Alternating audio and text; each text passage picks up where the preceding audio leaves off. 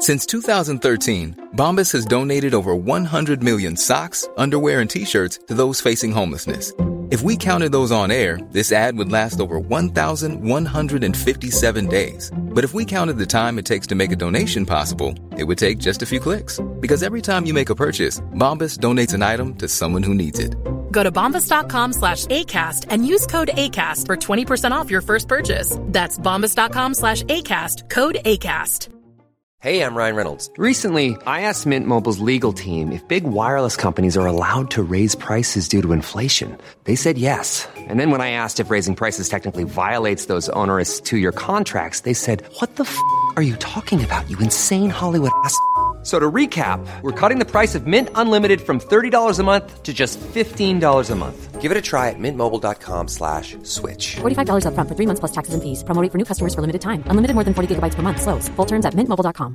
Hey, it's Ryan Reynolds, and I'm here with Keith, co star of my upcoming film, If, only in theaters, May 17th. Do you want to tell people the big news?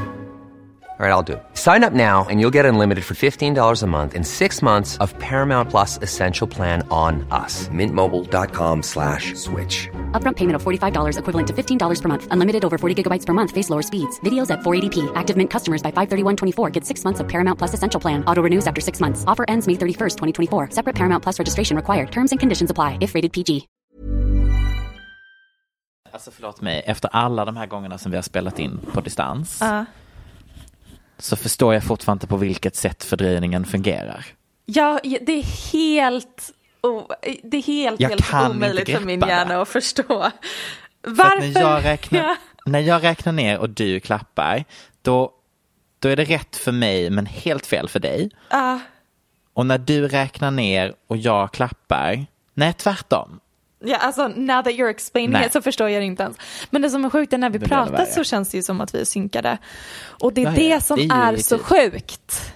Ja, jag vet, jag förstår inte det. Det, vet det finns uh, ingenting jag tänker att jag hade varit sämre på än att jobba som ingenjör av något slag. Det här är Paparazzi, en podcast där vi går in på detaljer om kändiskvaller och populärkulturella nyheter. Ja, vi kommer prata om allt vi vill veta och allt du inte ens visste att du ville veta om kändisar. Jag heter Max. Och jag heter Michelle. Hur mår du idag? Du, idag så är det mycket, men jag vill faktiskt lägga fokus på en sak som förstörde min vecka. Berätta. Och det är redan måndag, så Ja, det gick snabbt. Det var att jag kom över bilden på Grinchen. ja, alltså han är från Glee. Ja, Skicka med basta. du har inte sett den? Nej. Nej. Nej. Nej, vänta, förlåt. Vänta, förlåt. Ursäkta? En gång till, jag förstår inte. Nej, men han ser ut som en, han ser ut som en fågel. Nej men det är helt sjukt, jag fattar inte vad som hänt med ansiktet. Visst ser han ut som typ en fågel, precis som Ja. du säger? Ja, och folk kommenterar det här är 2020 in a nutshell. Uh, just when we thought 2020 couldn't get worse, Matthew Morrison as the Grinch och så la han upp en bild på honom. Jag har aldrig fånigare. Nej, jag känner att eh, det här, jag är, det här tappade låter suget. som något jag hade kunnat twittra. Matthew Morrison does not have the raw sexual energy I require in a Grinch. No further questions, your honor. Det där är en tweet av Michelle Hallström. Um, ja, nej, det här var ett trauma för mig. Men vad härligt, då har jag förstört din vecka nu också. Verkligen. Visste du att amerikanska butiker inte fyller på med nya fysiska album under Black Friday-helgen? Nej. Nej, det visste inte jag och en annan som också inte visste det är Miley Cyrus och hela hennes team och skivbolaget. Men vi börjar i andra änden med den här nyheten. Därför att för er som kanske har missat så har ju den, om jag får säga det själv, viktigaste poptjejen på planeten jorden, Miley Cyrus, som har släppt sitt nya album Plastic Heart. Som är, nej men, alltså det är så starkt. Det är inte ett album som bangers, långt ifrån. Men jag tycker ändå att det är ett starkt album. Det är typ så fyra, fem låtar som är ikoniska och sen är resten, jag skulle kalla dem behagliga transportsträckor. Uh, de, de, är, de är inte bu, här, de är inte här bä. har vi ett fan som böjer sig baklänges för att älska sin, sin favoritartists senaste album. Nej men det är så här, det är mysigt att ha i bakgrunden när man väntar på nästa ikoniska låt. Mm. Men man behöver inte hoppa över utan den kan ändå gå. gå Men alltså, gillar du rock? Nej, men det här är ju pastisch av rock. Ah. Det här är ju så långt ifrån rock du kan komma. Det är ju en, det är ju en rosa neon 80-talsinspirerad Midnight Sky av- är det, men andra Mm. låtar låter, jag tycker de låter lite som Seven things I hate about you, fast grown-up version. Nej men alltså det är verkligen lite som att hon har spelat in eh, sitt favoritalbum igen. Ah. Och hon älskade ju soundet hon hade då. Det var ju så här lagom rebelliskt liksom. Can't be Ah. tamed, iconic song. Alltså jag har för mig att det är en låt på albumet som låter precis som Can't Be Tamed också. Ah, ja. Anyways. Det är ett ikoniskt album, fint. Hon har själv skapat mycket av, det säger också alla artister nu med, men hon har skapat konsten själv, hon har bla bla bla bla, Ah. stylat, bla bla bla bla. Det är ju därför tråkigt att det utbröt kaos bland besvikna fans när albumet släpptes här nu i fredags. För att albumsläppet var ju samma dag som Black Friday. Och då visade det sig att amerikanska affärer tar inte in nya album under Black Friday eller helgen eller veckan efter när de har erbjudanden i sina butiker. Nej. Så inte en enda butik säljer det nya albumet utan det kommer om typ två, tre veckor.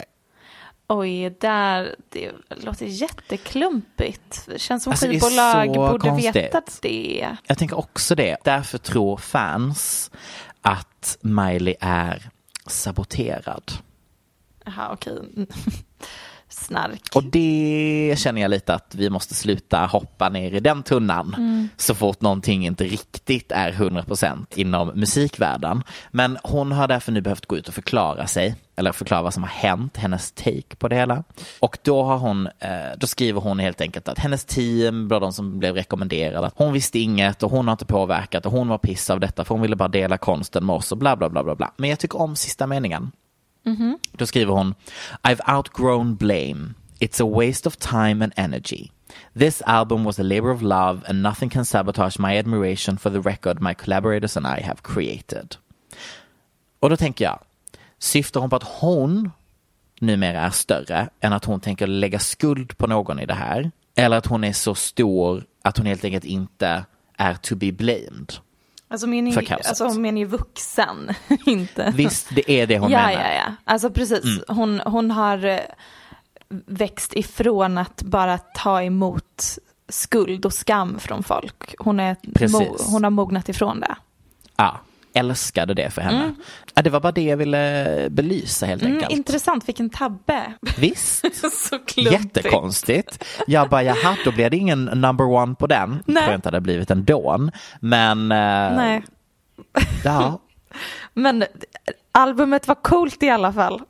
albumet var coolt. Men förlåt, jag måste också bara fråga, vem går typ till Target och köper en CD-skiva 2020? Superfans, men det är säkert inte jättemånga. Eller Nej, jag tror inte att det kommer påverka så mycket. Nej. Eller? Nej. Tror du att eh, din tes stämde att musikkritiker kommer älska det? Nej men alltså, hu- huruvida de älskar eller inte vet jag inte, men hela grejen att hon numera släppt album med features ifrån verkligen alla medelålders mäns barndomscrushes. Nej men det är features med Billy Idol, Joanne Jett eh, och Stevie Nicks, covers på Blondie och The Cranberries. Det är verkligen, eh, och sen så har hon ju bytt stil till liksom full on rocker chick. Och jag tycker faktiskt Ja. om det för att det är inte så många andra som gör det just nu. Dua Lipa har eh, dabbled lite. Ehm, Men eh, när det kommer till mainstream poptjejer så är det ju liksom kul. Alltså jag, jag är inte så anti Miley. Midnight Sky är typ årets låt. Men jag tycker det är lite tråkigt att alla låtar lite likadana. Men det var ju Ariana Grandes album också. Man kan inte få allt här i livet. Nej, man kan inte få allt här i livet. When life imitates art, Michelle. Eller kanske snarare when art imitates life. Konsthistoriker och filosofer i all ära. Men i veckan fick vi ett skarpt uttalande gällande en av samtidens största tv-serier, nämligen The Crown. Och dess innehåll. Det är nämligen kulturministern i England som valt att kräva av Netflix att man borde upplysa allmänheten om att serien är fiktiv och inte en dokumentär. Ja, jag vet inte om han själv kom på detta eller om det är partitoppar inom Tories som är lite arga över att en tv-serie visar hur detta är mina egna åsikter då, en av vår tids värsta politiker, Margaret Thatcher, helt enkelt um, kanske inte är jättekul att ha som premiärminister. Narrativet i England är väl snarare att det är lite beklämmande, om vi säger som så, att um, en ung generation än en gång faller för Dianas glans mm. och således jag vågar påstå hatar Charles och Camilla. som ju är nästa i tronföljden. Och att man liksom är rädd för att folk Just tror det. att den här serien som alltså mm. alltså är klassad som drama på Netflix mm. med skådespelare ska uppfattas som en faktadriven verklighetsskildring. Just det. De, de kanske blir... Eh, det här är ju för många ungdomar liksom deras första riktiga exponering för brittiska kungafamiljen och så är den jätteformad av narrativet i The Crown så de kanske blir så här världens anti-monarkin helt plötsligt på grund av en Netflix-serie. Ja, men liksom, ja, men för övrigt, jag måste bara eh, mm -hmm. prata om en annan sak också. Jag tycker att det är så absurt att Charles fortfarande är kvar som tronarvinge. Alltså den här gubben är 72 år gammal. Han kommer ju typ hinna sitta ett, två år innan han själv dör efter att drottningen har dött. Ja, men inte han också lever jättelänge. Men jag tycker det är lite bra väl att han tar över där i ett par år innan nästa. Gud, alltså, gud, jag kan inte tänka mig något tråkigare än att prata om kungafamiljen, förlåt. Men det här tycker jag är så kul att du tycker det och sen så vet jag att nästa ämne är vadå? Kungafamiljen. det är precis så sant. Men Meghan Markle, du bara, den här Hollywood hörnan. star. Nej men jag försöker så här, ha en åsikt om kungafamiljen och det går inte Max. Jag har ingen åsikt om dem. Det är väl jag. Det är så ja, spännande. absolut, han blir gammal. Såg du att, eh, vad heter han, USA presidenten, inte Trump, den andra, Biden, att han har stukat foten typ när han var ute och gick med sin hund. Det här tror jag i och för sig är framtiden i och med att åldern, eh, vi blir äldre och äldre och är friskare som gamlingar liksom. I framtiden mm, mm. kanske liksom hela världen bara kommer styras av 90-åringar. Gud, jag kan inte tänka mig något värre. Nej. Fy fan vad jobbigt. Så snark. Så um, snack. Men jag tycker det är så, men okej, men då måste jag ändå säga här, om du hade levt på 80-talet, mm -hmm. då hade du ju varit investerad i Diana. Jag tror inte det. Jag liksom, aldrig hört mina föräldrar prata om, alltså jag har bara inte växt upp i en familj som någonsin pratat om något kungahus. Jag tror det är det. Men hon, uh, men hon är ju verkligen populärkultur. Ja, men just den sidan av det. Jag har liksom fått sitta igenom så många dokumentärer om typ Prince, den, that's the only royalty in my book. Men aldrig okay, uh. någonting om Princess Diana typ. Men um, um, jag har börjat kolla på The Crown nu. Och det är alltså den okay, här um, jag började kolla på första säsongen. Jag, jag kämpade Max, för det var så mm. tråkigt. Mm. Sen sa en kompis till mig att Michelle, du kan hoppa över de två första säsongerna och börja på säsong tre. Du, det spelar mm. ingen roll ifall, för det är ändå nya skådisar typ, vilket jag börjat göra nu. Och nu börjar det bli lite, lite intressant. Och jag har ju inte så bra koll på Englands politiska eller eh, kungliga historia. Så att för mig hade en sån här brasklapp ifrån Netflix varit användbar. För att jag fattar verkligen behövlig. att den formar hela ens eh, bild av brittiska kungahuset. Då ska vi också flika in att de tre första säsongerna är ju betydligt mer positivt inställda, både till Englands politik och till kungafamiljen. De målas Mm. upp i ett mycket mer positivt ljus och det här är första säsongen Och där det de blir blir lite värre. mer, alltså det blir bara så här obekvämt för de som fortfarande är around liksom. Ja, det här är faktiskt jätteintressant för att det är typ första gången en dramaserie eh, sänds samtidigt parallellt med att det faktiskt utspelar sig i realtid. Eh, Precis. Eller första gången. Det är klart att det har hänt liknande men på en sån här stor skala. Oftast är det ju någonting att en film sänds om en händelse i historia. Men det här är ju människor som fortfarande Mm. lever idag och har eh, liksom makt i dagens samhälle fortfarande. Mm. Samma slags makt. Gud ja. Gud ja. Nej men så att jag tycker det är jätteintressant. Um, och uh, ja, lite, lite spännande att kulturministern ger sig in i den debatten. Nej men eh, jag, jag må inte brinna för kungahus. Förutom jag börjat, svenska, jag börjat följa svenska kungahuset på Instagram nu på sistone. Jag tycker det är roligt. Eh, de Men är det känner jag till och med att du, du, du är mer royalist än jag där. Jag följer inte de Mm. Det är för kontona. att jag har, jag crushar på prins Daniel. Men har du sett Mm. hur han har åldrats på sistone? It's not pretty. Jag, mm, jag är genuint orolig för att Mm. man bara stöttade Victoria i hennes beslut att gifta sig med honom. Man visste liksom vad hon tänkte med och sen så är det hans starkaste tillgång börjar fallera. Ja. Jag vill, Men det jag vill bara ha det- mer för vår framtida drottning. Men det brukar ju vara så, det är bara gamla pengar som åldras värdighetsfullt utan att operera sig. Är det verkligen så? Ja, det vågar jag påstå. Är det, är det verkligen så? Det är min extremt djupa analys av varför, eh, givetvis när hon gifter sig av en man av folket, att det också är en man som åldras som folket åldras. Ja, där. Vi får se hur Sofia åldras. Jag tror i och för sig att hon kommer åldras och vara svinsnygg forever. Det tror jag Ehm, också. Mm, så där kanske det bara inte, annars håller din teori helt och hållet.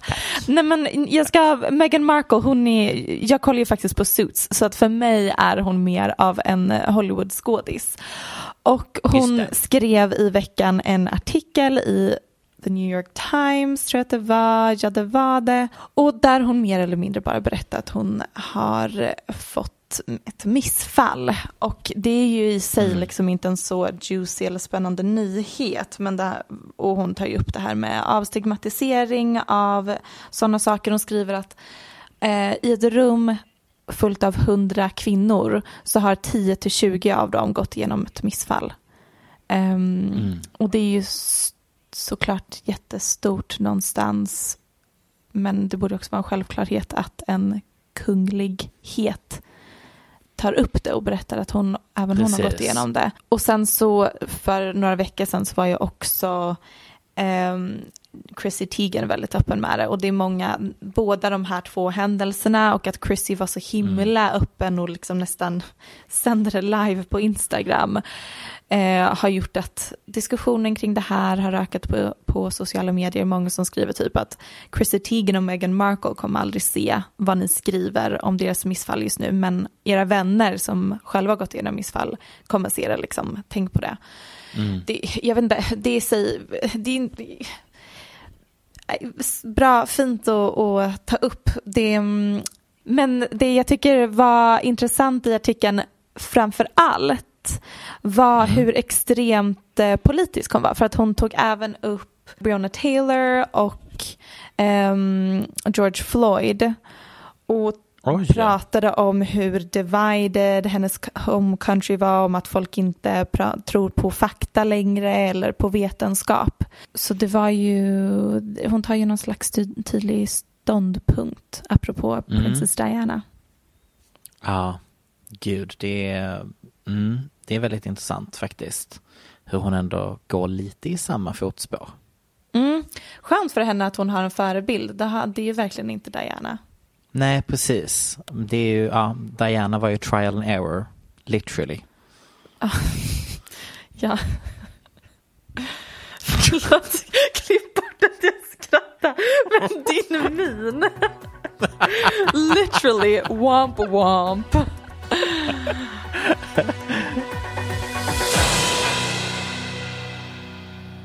Her name is no. Her sign is no. Her thoughts on having sex while being pregnant is no. Från Va? en Megan till en annan. Information vi aldrig bad om. Friend of the show, Megan Trainer, gjorde precis en intervju då hon berättar att det känns fel att ha sex medan hon är gravid för då är det som att deras barn är mitt emellan Mitt emellan henne och killen, hur tänkte hon där? I magen. Jag förstår väl inte mitt emellan? Nej men eh, Max fråga inte mig om den här logiken. men det är information verkligen ingen bad om och eh, därmed kände jag att det är mitt ansvar Att ge den till alla? att sprida vidare informationen kort efter jag pratat om det väldigt seriösa ämnet Meghan Markles missfall. Does that Ja. leave a bad taste in your mouth? Possibly, yes. It's leaving a terrible taste in my mouth right now as I speak and I'm questioning several life choices. Kan du ta en till mening på engelska? För jag känner att jag just nu hamnade i en amerikansk I, is, that a, is that a challenge? that you would like me to accept because I will. Um, nej men eh, det är ju friend of the show, Megan Trainer och hennes man The Ginger from Spy Kids, Michael Sabara. Och en till sak jag fick lära mig vid intervjun, att de träffades via eh, Chloe Grace Moretz. Va? Visst, det känns så on-brand. Det känns on-brand Megan Trainer att inte kunna ha sex när hon är gravid. För, för att då känns som en trekant för hennes barn. Och det känns on-brand Megan och Michael Sabara att de träffades via Chloe Grace Moretz. Alltså Brooklyn Beckhams ex. så håller jag med om att det är on-brand. Och gud, vad tycker du om tatueringen? Brooklyn Beckhams tatuering Ah. på hans flickvän Nicola Peltz ögon i sin egna nacke. Mm, precis. Um, it's a choice. Mm. Vad tycker du? Jag kommer säga att jag är glad för hans skull att laser finns. Just det. För han är väl typ, vad fan är han, 18, 19? Mm, någonstans där runt omkring. Like the kid is really young. Nej men alltså jag tycker att det är obekvämt. Jag förstår inte riktigt hur tanke, tankeverksamheten gick när man kom fram till att det var det man ville ha mm, i sin nacke. Men det var allt jag hade att säga om den tatueringen. Controversial opinion though. Alltså jag tycker inte att den är så... Det är speciellt. Men den har, alltså jag vet inte, lite fin. Sure, då går vi vidare. Jag känner inte att du brann för detta scoop om Megan Trainers sexliv. Jag är lite, jag vet inte riktigt, alltså, ja, men jag, jag har förstått som att folk har sex in i det sista åttonde, nionde månaden normalt. Ja, Så att it's very strange. Och det hänger inte ihop med att de har varit och köpt sexleksaker en gång i tiden. det är det jag inte menar. Och det Men också är... väldigt typiskt henne att sitta hemma en dag och bara vänta. If I'm horny, you're horny and we're fucking but I've got a kid in my belly. That makes three of us. Jag kan se framför mig att hon har suttit och kommit på det kring Och, frukostbordet. Liksom. och Daryl sitter där och bara, ja, Ja, mm, Ja. okej. I'll just go and wank in the bathroom. I'm fine with that babe. Can I still come on your... Nej, nu går vi vidare. Okej, nu ska jag läsa upp ett citat här och så vill jag att du gissar ifall det är från Trump. Oh, kul. Um, Okej, okay. föreställ dig den här tweeten i stora bokstäver. Mm. Observers were not allowed into the counting rooms. We won. Got loads of legal votes. Bad things happened, which our observers were not allowed to see. Never happened before. Dozens of ballots were sent to people who never asked for them. Hashtag rigged. Hashtag we won. Det är Trump va? Fel! Det är The Killers 2020. Men det är the same energy. Oj, nu, nu lades det på. Du la på? La på. Nej, jag gjorde inget. Du la på. Jag... Jag nuddade den inte. Well, neither did I. Nej men det är the killers, same energy som Trump. Ja men verkligen. Och vad pratar vi om? Vad är det för val de syftar på? Det är såklart det faktum att nomineringarna inför nästa års Grammy-gala har mm. annonserats. Heter det? Annonserats? Maybe. Ja, det tror jag. En artist som delat liknande åsikter och som fått ännu mer uppmärksamhet i veckan är The Weeknd. Can't feel Bless. my face when I'm with you, sångaren, som la upp texten Grammys fortsätter att vara korrupta. Ni är skyldiga mig, mina fans och industrin transparens. Att planera ett uppträdande ihop i flera veckor och sen inte få några nomineringar? Frågetecken.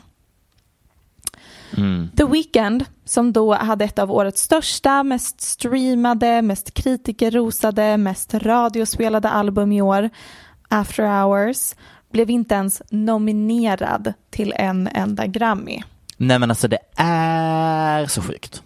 Och det är inte första gången artister är upprörda över hur korrupta prisutdelningen är. Som vi alla minns har Kanye avbrutit flertalet gånger för att uttrycka sina åsikter om systemet. Artister som Ariana Grande, Frank Ocean, Lord, eh, Beyoncé och Jay-Z har antingen bojkottat galan helt eller tackat mm. nej till att uppträda. Den första som någonsin bojkottade Grammys var faktiskt Will Smith. Back in the Jaha. day när han var the Fresh Prince. Och anledningen till varför han bojkottade är för att eh, när priset för bästa raplåt skulle ges ut för första gången som en kategori så valde de att ge ut det priset under den delen av galan som inte sändes på tv. Han bara, Classic. ännu en gång försökte lite så här, put in oss i hörnet. Men samtidigt eh, så fortsätter det här att vara det mest prestigefyllda priset i musikindustrin. Och vad menar de med korruption och transparens egentligen? Ja, vad menar de? Ja, stay tuned and you will find out. det kommer här. Först lite historia. Ah, okay, The Recording Academy är en akademi bestående av musiker, producenter, ingenjörer och andra verksamma personer inom musikindustrin. Det är The Recording Academy som delar ut varje pris Ehm, ett pris varje år som heter The Grammy. Mm. Som jag tror är kort för The Gramophone. Precis ja. som att Svenska Akademin avgör vem som ska vinna Nobelpriset i litteratur varje, varje år. Var, vart tredje, var, vartannat, vart fjärde. Varje? varje. Fjärde? Ingen aning, jag har ingen aning. Nej. The Recording Academy skapades faktiskt för att de skulle skapa The Walk of Fame i LA och Hollywoods handelskammare satte då ihop en panel bestående av makthavare inom musikbranschen som fick avgöra vem som skulle få en stjärna på Hollywood Boulevard. Men de insåg att det fanns många fler personer som borde få ett pris än vad det fanns plats på trottoaren. Så då skapade de The Grammy Award. Och de har anklagats för diverse saker genom åren och även utvecklats med tiden, förändrat systemet sakta men säkert. Men likt Svenska Akademin har debatten till, kring dess korruption intensifierats de senaste åren. Och visst hade du eh, med här som ämne för ganska länge sedan om den nya vdn och allt Ja, som ville ändra strukturerna, mm. eh, shake it up och blev ju då sparkad. Sparkad och eh, skit, alltså um, baktalad. Ja, verkligen. Och det var ju bland annat att hon fick reda på att den före detta vdn, att det fanns någon våldtäktsanklagelse mot, hen, mot honom. Ja. Och ja. hon var som sagt den första kvinnliga vdn. ja, det, det blev tydligt. Och hon att, ifrågasatte väl också nomineringsstrukturen. Ja, exakt. Hon sa att det, hon hint, man uppfattade att hon ansåg att hon såg att det fanns chans för korruption inom systemet. Precis, precis. Men hon fick sparken och sedan dess har Harvey Mason Jr tagit över som är afroamerikansk. Gans, Ganska white passing, but still. Mm. Och han verkar väl, vad jag vet, vara bra. Men också surprise att de alltid kastar in en sån grej som typ en curveball för att man inte ska fortsätta prata om the issue utan bara, är ah, men titta här det. nu, titta så duktiga vi är. Det är lite det jag känner. Jag menar inte Och- att inte han är duktig alltså, men Nej. it's interesting. Mm, verkligen. Akademin består idag av flera tusen medlemmar.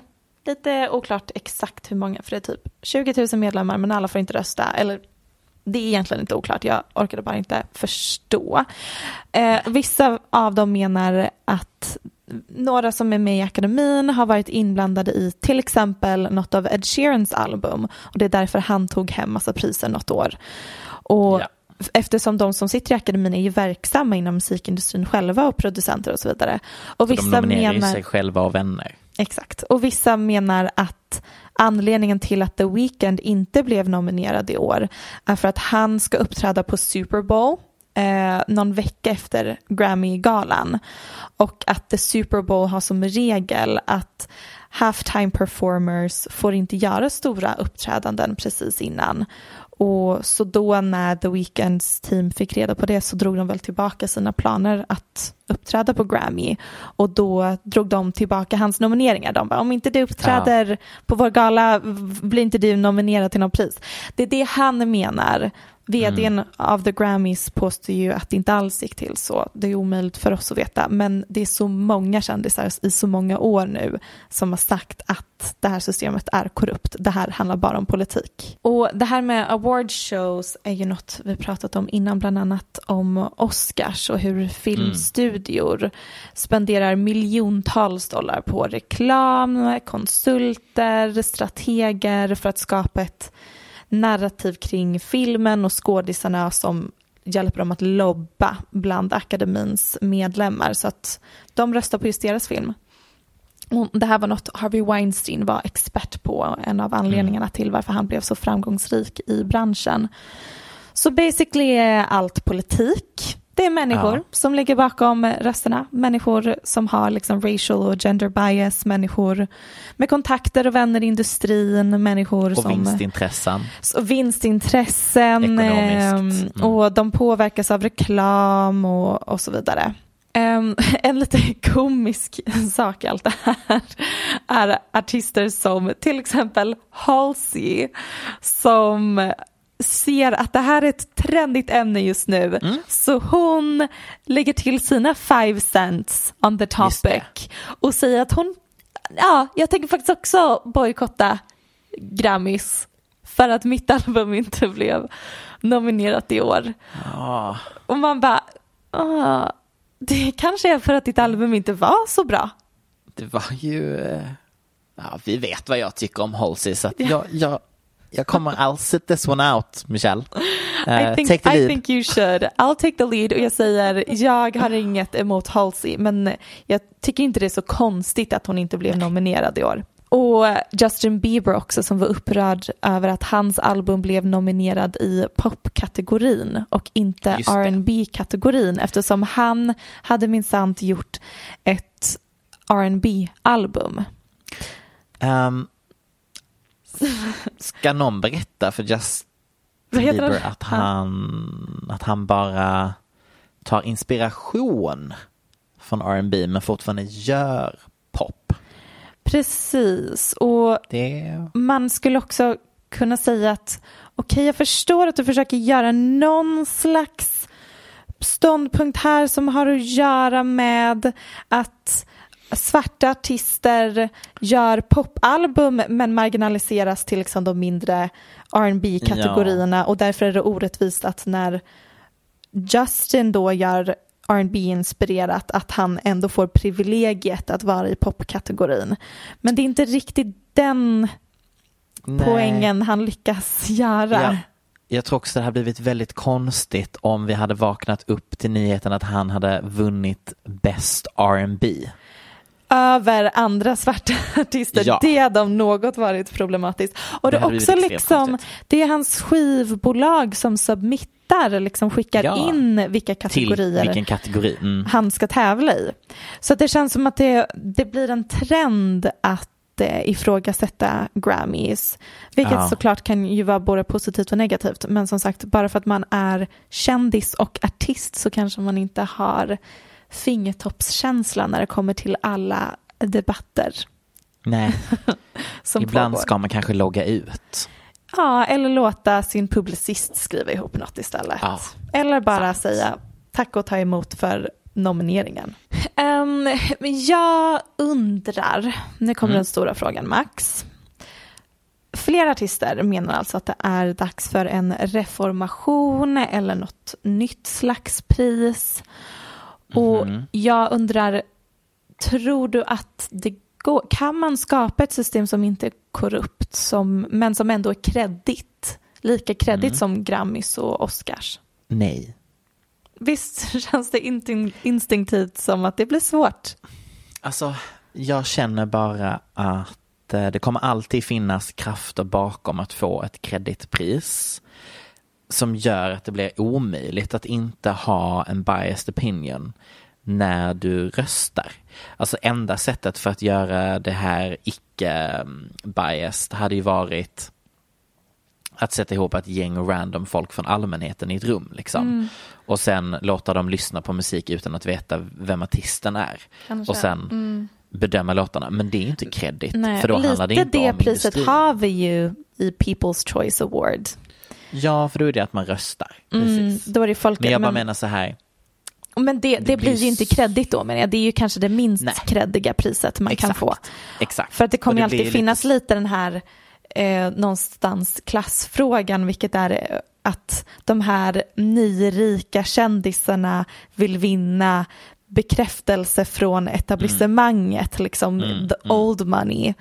Och för jag tänker, hade Drake skapat en egen award show där han bekräftar och ger priset till The Weeknd, det är liksom bekräftelse The Weeknd inte behöver. Nej, precis. Ehm, det är liksom Drake är föräldern som alltid älskat honom medan etablissemanget är det där eh, föräldern som aldrig gett en bekräftelse. Det, man kommer Mm. alltid söka den även om man är emot det. Men då har jag den kontroversiella frågan. Är det inte dags att vi lämnar eran bakom oss? Där vi låter sådana här priser styra vad som är bra och dåligt. Eller det är inte ens det som är bra och dåligt längre. Det är det vi har kommit fram till nu. För kanske det här var en markör för kvalitet. I don't know. Ja men Eh, förr fanns det också mycket, mycket färre album och färre artister Exakt. varje år. Då var det mycket lättare att peka på en artist som haft störst genomslag. Nu har det ju Exakt. fragmenterats. Ja, alltså jag menar Ehm, herregud, när jag läste hur de väljer årets nykomling, för jag är ju som, som vissa kanske vet väldigt confused varje gång de har årets nykomling, för att det är ju, det är inte första gången, i år är det ju till exempel Noah Cyrus som då har varit aktiv sedan, vad fan, 2016. Så, Hon har varit med i gamet länge och Ja. är inte, ja hon är ung men liksom, är det kanske bara det de går efter? Om och de är läste under jag, 23? Jag läste, nej, jag läste texten på deras hemsida. Och för att kunna bli nominerad till årets nykomling så räcker det att du släpper ett album som det senaste året eh, fick stort genomslag bland allmänheten. Gud och vad jag bara, det är väl typ bara album of the year då, eller am I, I'm trust Ah. confused nu? är jätte, jätteförvirrande. Men jag tänker um, också skillnaden mellan award shows när det skapades, liksom under 50 och 60-talet skapade Grammys. Då Mm. fanns det ju inte heller plattformar för artister och konsumenter av musik att ens uttrycka sina åsikter om vinnarna. Nej, och det tror jag inte att de ens hade i åtanke, att, det, att världen kommer ha Twitter i framtiden eller Instagram. Ehm, att The Weeknd kommer kunna yttra sin åsikt om ifall han inte får någon nominering själv via sin egna Instagram. Mm. Jag tror att det är lite där krocken finns också mellan dessa award shows och att helt plötsligt har artisterna en röst på ett sätt som inte riktigt går hand i hand med att förlora på en awardshow. Nej, jag tycker att vi, det är dags att eh, lägga ner Grammis helt enkelt. Jag... Eller, jag har, ett, jag har ett till förslag. Mm. Jag vet vad, eller vet, jag har en teori om vad jag tror eh, framtiden av awardshows kan bli istället. Och hör och häpna, för det här är en teori ingen någonsin har haft om framtiden innan. Mm. Artificiell intelligens, AI-priser. Ja, då checkar vi ut. Eh, tack för alla som har lyssnat på vår lilla rant om Grammis. Elon Musk-podden. Ja, nej. Nej men jag tänker att jag är så intre- ointresserad av AI. Men om det är någonting jag tänker att AI-teknologi skulle kunna vara användbart inom så är det just den här typen av framröstningar. Men har du kollat på de klippen på Youtube när AI-teknologi typ så här får eh, 30 sekunder av en låt och sen ska den så här spela vidare låten? Nej men är det, den misslyckas totalt va? Kolla inte upp. Nej, alltså jag tycker det är så roligt. Alla bara, åh AI i framtiden, de kommer ta över oss. Och jag bara, real, really, har ni Ja. sett en AI-robot? Har ni sett min Instagram-algoritm? It's not good. It's very confused. It's working hard. Oh my god. Har du eh, algoritmen som kommer på vad du ska få för annonser på Instagram? Har du gått in och läst på den? Ja, Du kan ju se. jag vet, vänta. Jag gör det nu på, med detsamma. För jag, Nej men alltså jag har det sjukast. Jag, bara, jag har aldrig varit i kontakt med de här ämnena. Oh, Okej, jag skulle kanske inte ha varit så kaxig. Det här var inte så dåligt. Jag minns när jag kollade det här för ett par år sedan så var det verkligen Mm. helt absurda intressen. Ja. Men they've got me down to a T here. Det Okej. är online shopping, cosmetics, hair products, shopping, spas, luxury goods, fragrances, jewelry, family. Tjej! De tittade på mig och sa, här har vi en tjej. Det blir shopping, fashion and family. Michelle, är du redo för min? Säg. Online shopping, cosmetic, hair, luxury goods, Nej. perfume, shopping and fashion, dresses, jewelry, family. Men okej, men det här kan ju, det här måste ju vara att det, Det är måste typ de, random. de kategorierna man får. Ja, för att alltså, han, alltså här, här kommer en fun fact om mig. Jag tror att jag har handlat eh, kläder på internet max fem gånger i hela mitt liv. Ja. Nej, Jag liksom men jag kan berätta för kä- alla kära lyssnare att handla kläder IRL, det har du minsann gjort. Det har jag gjort. Jag drar Ja. mitt strå till stracken för att förstöra miljön med Ja. fast fashion IRL istället. Det har sån är jag. Nej men eh, AI-intelligens, tack men nej tack. Nej, men um, honestly, they're not, they're not wrong. Nej men eh, vad bra, då, då anser du att vi använder AI-intelligens eh, nästa år när vi ska välja bästa låt på Grammis. Ja. Okej, sjukt kort liten grej här, men jag känner att vi måste nämna detta i samband med Grammis. Ehm, och det är ju att, som sagt, när man pratar om Grammis så pratar man om nomineringar och då är det nämligen så att popgeniet, men även våldtäktsanklagade Dr. Luke är alltså back on it med Grammis-nomineringar. Han är alltså nominerad till en Grammy. Ja. Ehm, för att summera den här historien, göra den kort. Um, Kesha anklagar, ja Kesha, you know the singer, the amazing, the one Wake up in the morning feeling like P. Diddy. P. Got my Diddy. glasses. I'm out the door. I'm gonna hit the city the before I leave. Brush my teeth with a bottle, In a of, Jack. bottle of Jack. leave for the night. I ain't coming back. I'm talking fingers on my toes. Trying on all my clothes, clothes. Boys pulling up my phone. Förlåt, det var så distraherande.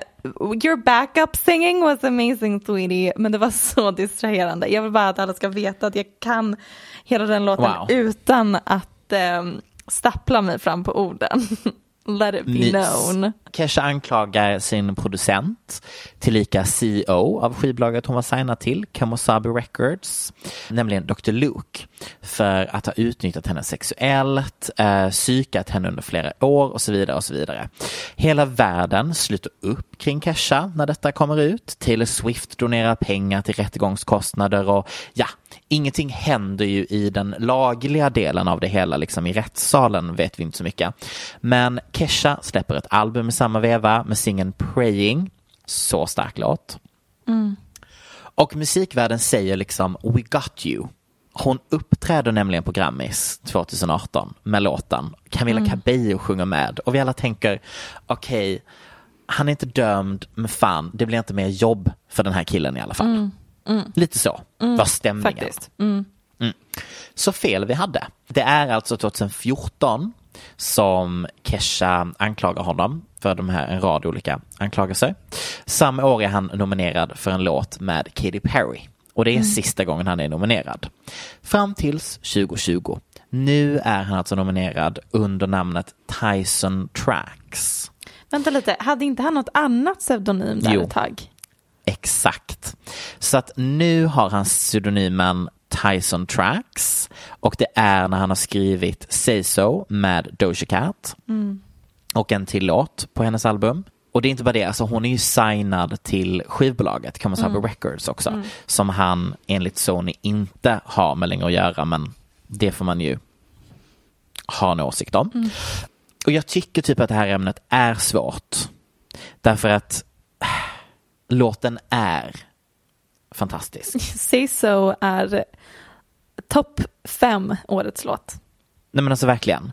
Och jag fattar ju också Doja i det hela, liksom att den här låten och att ha jobbat med honom har ju obviously öppnat en helt annan dörr och en helt annan typ av karriär än vad hon hade tidigare. Gud, ja. um, när hon liksom höll på innan. Hon har typ blivit det hetaste namnet i år. Precis. Men vi ska ju också lägga till här att det är ju inte bara Doja Cat som har samarbetat med eh, Dr. Luke. Därför att Tyson Tracks skrev nämligen under ett annat pseudonym innan, eh, Made in China. Just det, det är intressanta namnvalet. Ja. Och där hittar vi desto fler. Där har vi bland annat Kim Petras, en otrolig popartist om jag får säga det själv. Och bara i år har han varit med och producerat och skrivit låtar till Sawiti, kan aldrig uttala det rätt. Juice World. Mm. Och den här var jag lite förvånad över. Kaigo. Mm-hmm. Mm, Golden Hour. Jag, Men mm. ja, Sweetie, um, Juice World, Doja och Ken Petras är typ några av mina favoritartister, eller de som släppt bäst musik i år. Nej men alltså det är ju det som är mm. sanningen. Mm. Att det blir så himla svårt därför att det här har liksom hållit på i sex år, blir det ju nu. Um, sen 2014. Och han, ha, han är ju inte dömd. Alltså Nej, det precis. ska vi också säga här. Det har aldrig blivit en dom. Um, och vissa och, menar att Kesha använde det här för att komma ut ur ett kontrakt. Med musik hon inte ville släppa. Precis, vilket mm. jag inte tror på. Men ja, det, det, det den versionen finns. Ja, den versionen finns också. Nu kommer en nyhet om en kändis som jag tror att du bryr dig om exceptionellt lite. Nämligen oh, Matt Perry, även känd som Chandler ifrån Friends. Syrsor från ditt håll? Uh, jag ska inte få halva den här skaran av poddlyssnare att sluta lyssna på oss så att jag hoppar mina åsikter om Friends. Nej, för jag tror inte att det är någon som brinner för det så uh, passionately. Men han, han är förlovad. Han mm. uh, delade med sig av nyheten i veckan att han har förlovat sig med en kvinna som heter Molly Hurwitz. Hon är talangmanager och producent. Hon är 29, han är 51, så åldersskillnad finns. Mm. Men anledningen till varför det här eh, väckte min uppmärksamhet är för att jag vet inte hur bra koll du har på Matt Perry och hur dåligt han har mått och hur mycket missbruksproblem han har haft genom åren. Nej, inte riktigt. Nej, han var så djupt inne i sitt missbruk av diverse saker så att han har sagt att han inte minns någonting från perioden av Friends mellan säsong tre och sex. Det är tre, tre säsonger där, där han är blacked out. Hur kunde han funktionera på jobbet? Det är det som är grejen. Han, för att han sa att han Svenska. höll sig nykter. Funktionera? Han, han höll sig nykter under dagen för att kunna spela in Mm. avsnitten. Och det var inte bara alkohol utan det var diverse piller också. Och sen Ah. så fort liksom eh, de avslutade så ja, han, han var konstant bakis säger han Mm. och sen var han ute och inne i rehab och man ser även om man kollar på Friends så går han ju upp och ner i vikt extremt mycket. Och Ja. jag har hört på sistone väldigt tragiska rykten om att han fortfarande mår väldigt dåligt. Två av hans hus har varit till salu och att anledningen till varför den här Friends reunion eh, grejen som det snackades om som skulle sändas i och med HBOs premiär av deras streamingtjänst eller vad det var. Att den flyttades fram på grund av corona. Det var många som sa att nej, det är för att Matt Perry mår fruktansvärt dåligt. Men i och med den här nya nyheten om att han är förlovad så är det väl första gången han har lite resurfaced och de säger att hon är typ nykter, gott inflytande på honom. Vilket såklart låter också lite jobbigt, man bara så ung med beroende och så vidare. Men jag såg också att han som vi delar, som jag delar på um, eh, vårt paparazzi-konto, paparazzi-podden på Instagram, en ny film som ska skapas för Netflix eh, med SNL-regissören tror jag att han är, eller ja, någonting är han på SNL, Don't Look Up, med mm den sjukaste castingen, däribland då Matt Perry men också Leonardo DiCaprio, Jennifer Lawrence, ehm, vad heter det, Meryl Streep, Kate Blanchett, Kid Cudi, Ariana Grande, Timothy Sacrebleu. Listan it goes on. V- Speciell eh, kombination eh, människor. Extremt random ihopsatt eh, lista om du frågar mig. Eh, jag läste även vad den skulle handla om och det verkade ju inte... Ah, Jag vet inte, så vara- random är den väl inte. Jag tycker att den är trevlig. Leonardo ska leka detektiv. Eller vad? Jo, detektiv Det känns väl väldigt on-brand för. Leo. Ja, ja, vi får se hur det där går. Det kanske Men- blir framskjuten då. Ja, men jag tycker i alla fall att det är ett gott tecken om han är Mm. ute. För att han försvann ju liksom efter Friends så Ja, ja. var ju han helt borta typ. Det vore intressant om han nu helt plötsligt gör en comeback. För om det är Mm. någon före detta A-kändis som skulle kunna göra en comeback så är det ju Så typ det han. I och med Absolut. att alla generationer, till och med i och med att Friends fanns på Netflix nu under en lång tid så har ju generation Z liksom stenkoll på de här skådisarna. Ehm, Mm. det, vore, det vore trevligt. Ja. Eh, grattis eh, till förlovningen. Saker som känns on-brand för dig och mig är väl ändå att vi absolut hade legat med våra lärare om tillfälle gavs och de var någorlunda snygga. Jag kan till och med specificera exakt vilka.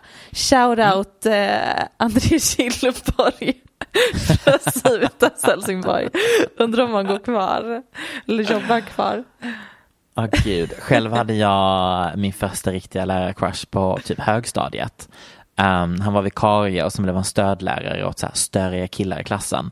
Fuck vad jag ville bli påsatt av honom på toan. Men um, anyways, nej gud, vet du vad det sjukaste är med honom? Det här är faktiskt en kul grej. Och sen så åkte jag och mamma på semester till um, Cannes och hade hyrt ett Airbnb i en stor villa. Och eh, då är jag och mamma på väg upp till villan när vi kommer. Och vem går framför?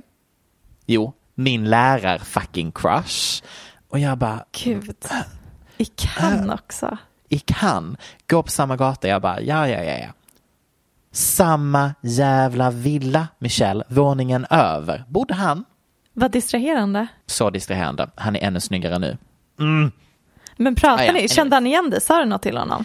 Nej, jag var ju typ tjock och hade runda glasögon och var typ jättekonstigt bög med var- svart hår. Men när var det här?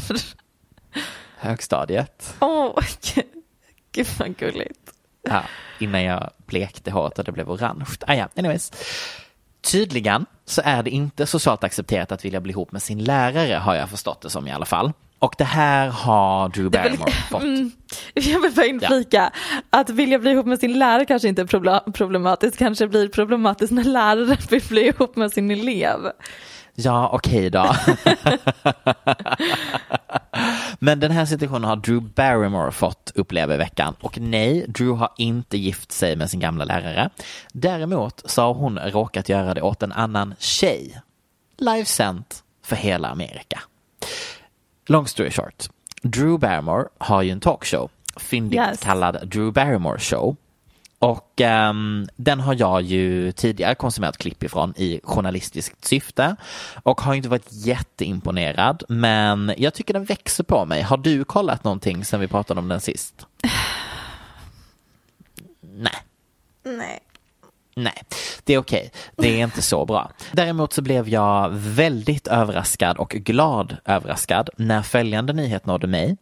Drew har alltså råkat ha en bröllopsceremoni mellan en före detta student och hennes lärare, ovetandes om den här kopplingen. Paret skulle gift sig, corona hände, de ställde in och någon fyndig människa på Drews team kom på ett segment ni missade ett giftermål på grund av corona så kom hit så gifter ni er med Drew som vigselförrättare. Dröm. How fun would that be? Ja. Dröm. Um, sagt och gjort. Eh, teamet på tv-serien hittade alltså då paret Selina 25 år gammal och Dan 32. Inget konstigt där ju. Ja, Earlier in the show, Dan surprised his fiancee Selena and asked her to get married here at our show today. And the moment is finally here. We've all gotten dressed up. This is Sarah, who is Dan's sister, who is officiating the wedding. You saw her earlier in our video. And Fatima and Francisco, I just want to say hello to you both and everyone in the wall and how special it is that we all got dressed up since you've last seen us. So, are you guys ready? Think so. I'm going to go over there. Okay, here we go. Welcome, Selena. Efter att klippet lagts upp på Youtube så började folk debanka deras narrativ som paret hade delat med sig om hur de träffades för flera år sedan via gemensamma vänner i skolan. Ja, vi som är snabba här med huvudräkningen inser att jag vet inte riktigt vilken skola de gick Just på det. om hon är 25 och han är 32. Men Svårt att gå på den- samma skola med den åldersskillnaden. Om inte han har gått om svårt. väldigt många år. Ja, och då vet jag inte om det är så stabilt att gifta sig med en sån människa. Men eh, mm. ja, och då börjar ju folk kommentera under det här klippet. Och eh, min personliga favorit är det hade varit en fantastisk historia om den var sann. De möttes i skolan för att hon var hans student. Deras gemensamma vän var fysikklassen han hade. Um, nu är ju inte den här situationen bekräftad. Eh, varken paret eller Drew har uttalat sig. Däremot så kan jag här och nu bekräfta att Dan absolut var anställd på Selinas High School när hon tog examen 2013. Vilket gör att förhållandet i så fall skulle ha inletts när hon var 17. Jag har till och med läst eh, folk som kommenterat som gick på samma skola att det inleddes redan ett par år innan dess. Ah, Min take på den här nyheten är i alla fall att jag tycker att det är kul för Drew att hon äntligen har blivit viral med sin tv-serie. ja, mer sånt här från Drew. Hon har händerna fria, lyckligt ovetande. Däremot vågar jag påstå att hennes team, De, de lärde sig nog en läxa. de har nog kanske Det är ett så fucking roligt misstag. Förlåt, det är klart att det är problematiskt men det är så roligt. Vet du vad jag skrivit i mitt manus? Nej. Att jag tyckte att det här var lagom mysig viralfaktor. Att det kanske är, jag vet inte, lagom kanske inte rätt ord. Men det är... Jag med. Men jag skrek, alltså när jag såg the headlines, Drew Barrymore accidentally um, married a teacher and his student on her talk show. Jag verkligen bara, klart hon gjorde. Och när hon såg det, kan du föreställa dig när hon fick reda på så här, hon kom in en morgon, någon stressad person, personalen knackar på dörren till hennes loge bara, um, vi måste bara, en liten sak bara, du, du vet Du bröllopet? vet det där segmentet? Ja, du, minns du den ceremonin vi hade? Bad news. Men det känns väldigt on-brand hela hennes, eh, hela se, alltså hela daytime tv-serien hon har. För det är verkligen så här, de Oh, testar. här, ja, vi testar, vi kör på. Vi, Ja, alltså vi det är höftar mycket lite. Mm. så här nya grejer de hittar på och testar och låter henne experimentera. Så att, ja, kul. Det, sånt älskar jag.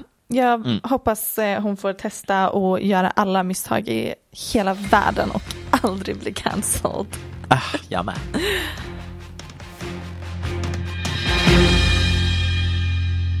Då var det roliga över. Vem tycker du blev mest snubbed på Grammys i år förutom The Weeknd? Eh, Rina Sawayama. Sawayama, yes. Tack. 100 Håller procent. Fast med. to be fair, älskar henne. Jag var inte jättekär i hela albumet. Nej, men hon borde ha åtminstone blivit nominerad till Ja. Newcomer.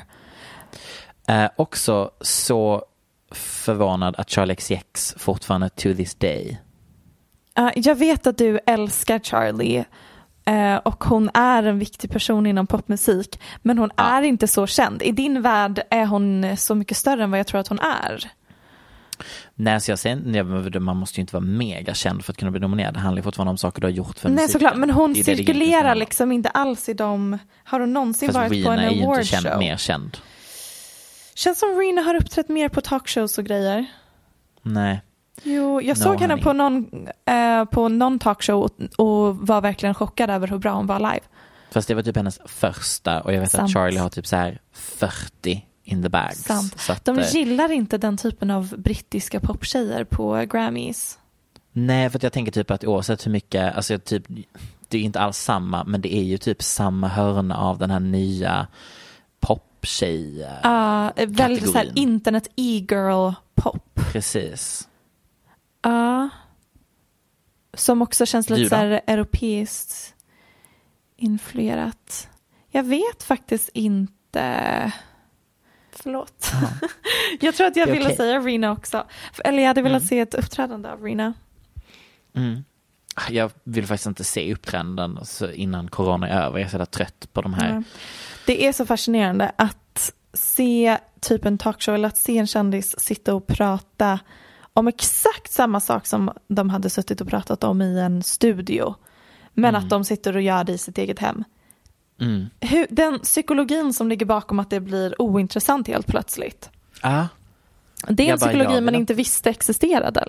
nej, jag bara, jag är jätteointresserad av alla intervjuer som sker just Mm. nu över någon kracklig zoom-länk med deras airpods liksom. Ja, men även om det är bra upplösning.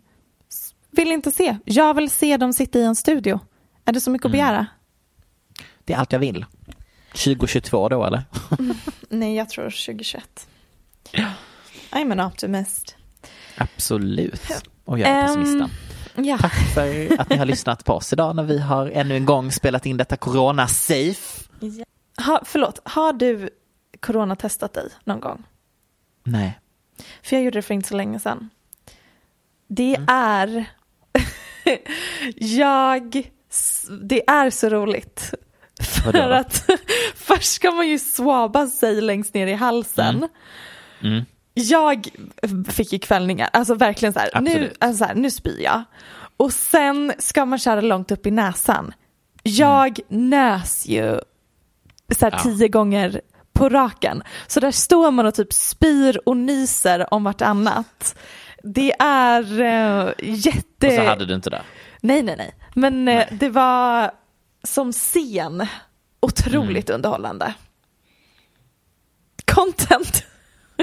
Tack för den analysen Michelle Hallström om hur det är att eh, coronatesta sig. Då kan du joina alla andra på internet som har twittrat om hur jobbigt det är. det var verkligen jätteroligt. Alltså, förlåt.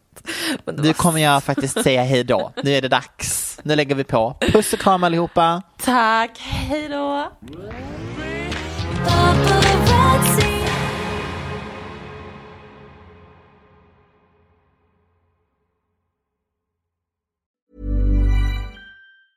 Mom deserves the best, and there's no better place to shop for Mother's Day than Whole Foods Market. They're your destination for unbeatable savings, from premium gifts to show-stopping flowers and irresistible desserts. Start by saving 33% with Prime on all body care and candles. Then get a 15-stem bunch of tulips for just $9.99 each with Prime. Round out Mom's menu with festive rosé, irresistible berry chantilly cake, and more special treats. Come celebrate Mother's Day at Whole Foods Market. Hey, it's Paige DeSorbo from Giggly Squad. High quality fashion without the price tag. Say hello to Quince.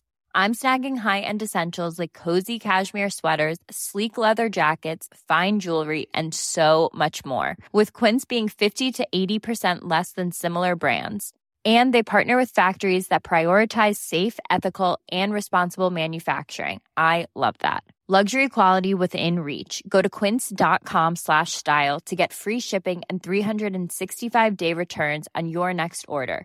Quince.com slash style.